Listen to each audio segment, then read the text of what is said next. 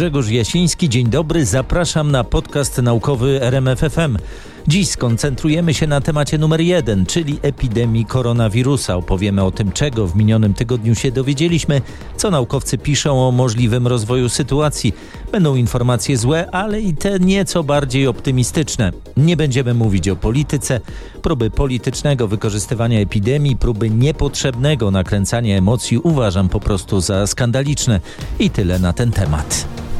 Świat musi się przygotować na wywołaną koronawirusem z Wuhan pandemię COVID-19, ale Światowa Organizacja Zdrowia obecnej fali zachorowań jeszcze pandemią nie nazywa.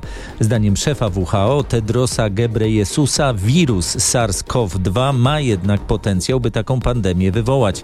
Za szczególnie niepokojącą uznaje przy tym szybko wzrastającą liczbę przypadków choroby poza Chinami, we Włoszech, Iranie i Korei Południowej.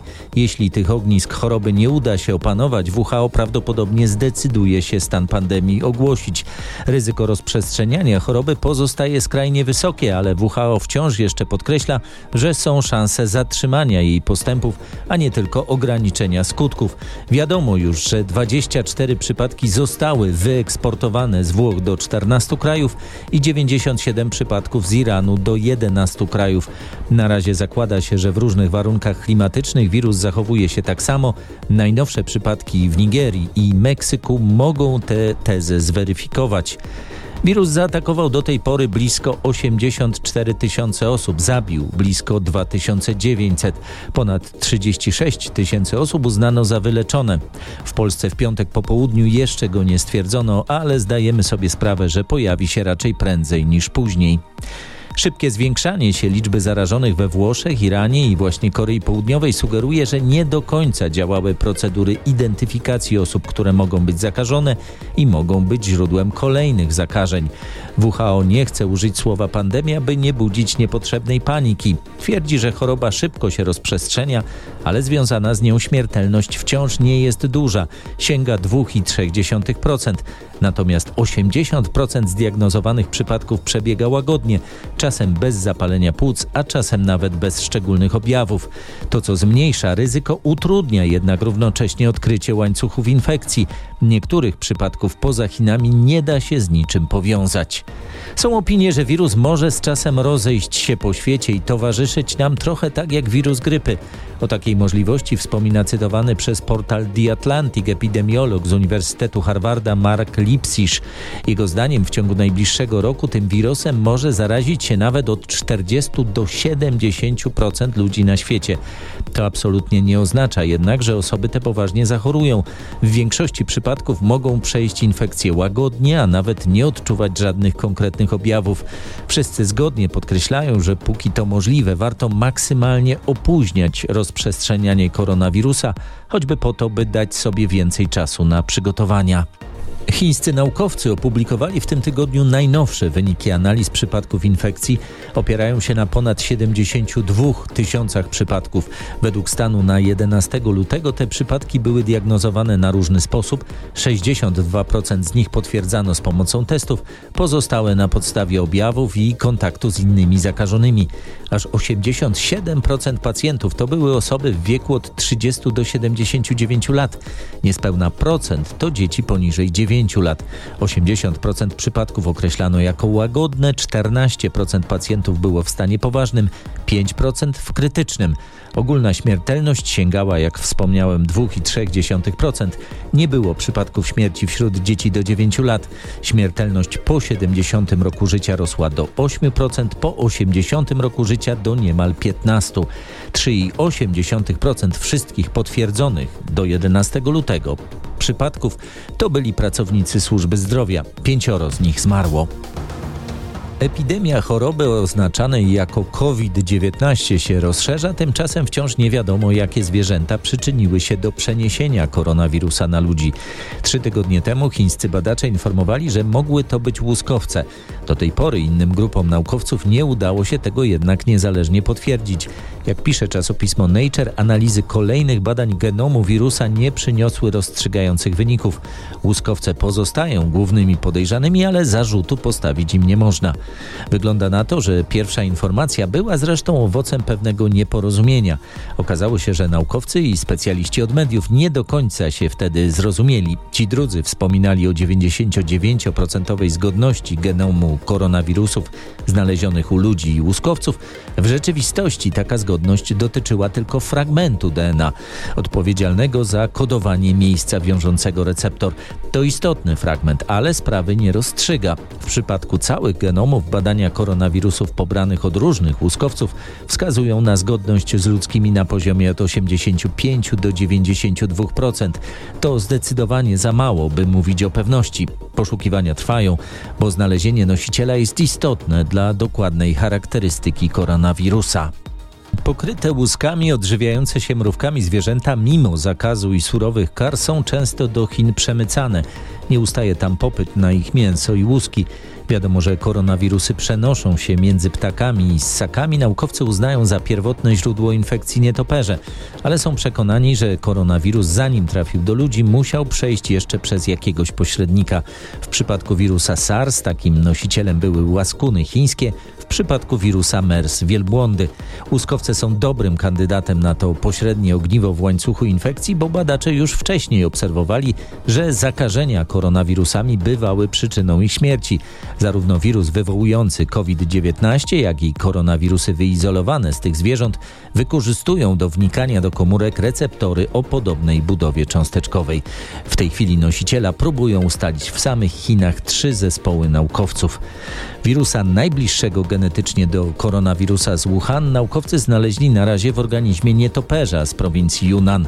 Genom tego koronawirusa był zgodny z ludzkim w 96%. Różnił się jednak w istotnym fragmencie, kodującym właśnie miejsce wiążące receptor. Taki wirus nie mógłby bezpośrednio zakazić człowieka, ale mógłby zmutować w organizmie nosiciela i wtedy stać się groźny. Dlatego znalezienie gatunku, który był pośrednikiem, jest tak ważne. Chińczycy nie wykluczają, że choć epidemia wybuchła w ich kraju, nie musiała stamtąd pochodzić. Być może wirusy trafiły tam w organizmie przemycanego zwierzęcia. Na razie nie sposób tego potwierdzić ani wykluczyć. Koronawirus może mieć mutację podobną do tej, jaką mają wirusy HIV czy Ebola, a która znacznie ułatwia mu wnikanie do komórek ludzkiego organizmu.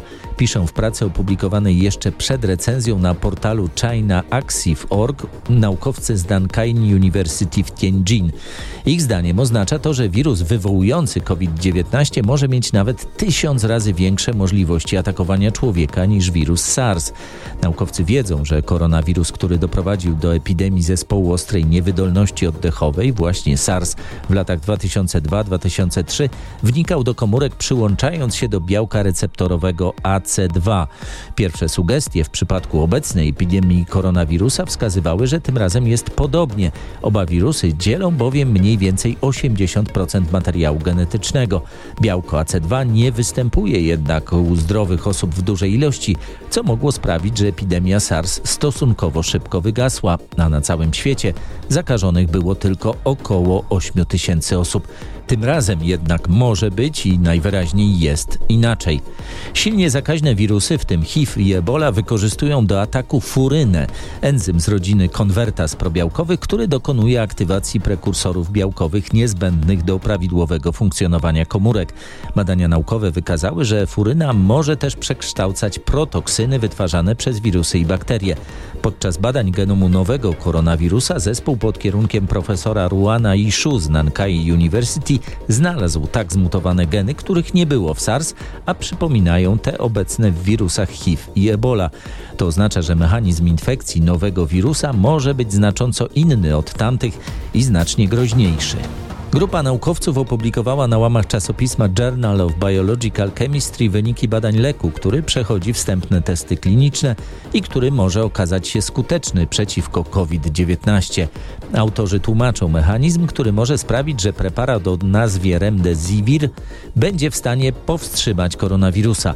Wcześniejsze badania na kulturach komórek i zwierzęcych modelach pokazały, że Remdesivir może blokować niektóre koronawirusy. Nie wiedziano jednak do tej pory, jak to robi. Badania działania leku na groźniejszego od SARS koronawirusa MERS pokazały, że blokuje on aktywność istotnego dla powielania się wirusa enzymu. Wszystkie wirusy dysponują cząsteczkowym mechanizmem kopiowania swojego materiału genetycznego, który pozwala im się mnożyć. Koronawirusy używają do tego enzymu zwanego RNA-zależną polimerazą RNA. Do tej pory badania nad tym enzymem składającym się z wielu białek przebiegały bardzo opornie. Postęp nastąpił ostatnio dzięki badaczom pracującym pod kierunkiem profesora Matthiasa Goethe z Uniwersytetu Alberty w Edmonton. Naukowcy odkryli, że pochodząca z koronawirusa MERS polimeraza może wbudowywać w strukturę nowych nici RNA remdesivir, który przypomina elementy budulcowe kwasu rybonukleinowego. Po dodaniu remdesiviru enzym przestaje dodawać nowe podjednostki RNA i replikacja genomu wirusa ustaje. Zdaniem autorów pracy dochodzi do tego, bo nić RNA z dodanym remdesivirem przybiera inny kształt i dłużej do enzymu już po prostu nie pasuje. By to potwierdzić, trzeba teraz przeprowadzić badania struktury przestrzennej enzymu i tworzonego z jego pomocą zawierającego remdesivir łańcucha RNA. Wyniki takich badań mogą pomóc projektować przyszłe leki o nawet większej skuteczności. Wydaje się, że wspomniany enzym może być najbardziej obiecującym celem badań zmierzających do stworzenia leku przeciwko koronawirusom. Minister Nauki i Technologii Izraela Ofira Kunis poinformował, że izraelscy naukowcy są bliscy stworzenia szczepionki przeciw nowemu koronawirusowi, która nawet w ciągu kilku tygodni może trafić do testów klinicznych. Jak pisze dziennik Jerusalem Post, te testy muszą potem potrwać co najmniej trzy miesiące.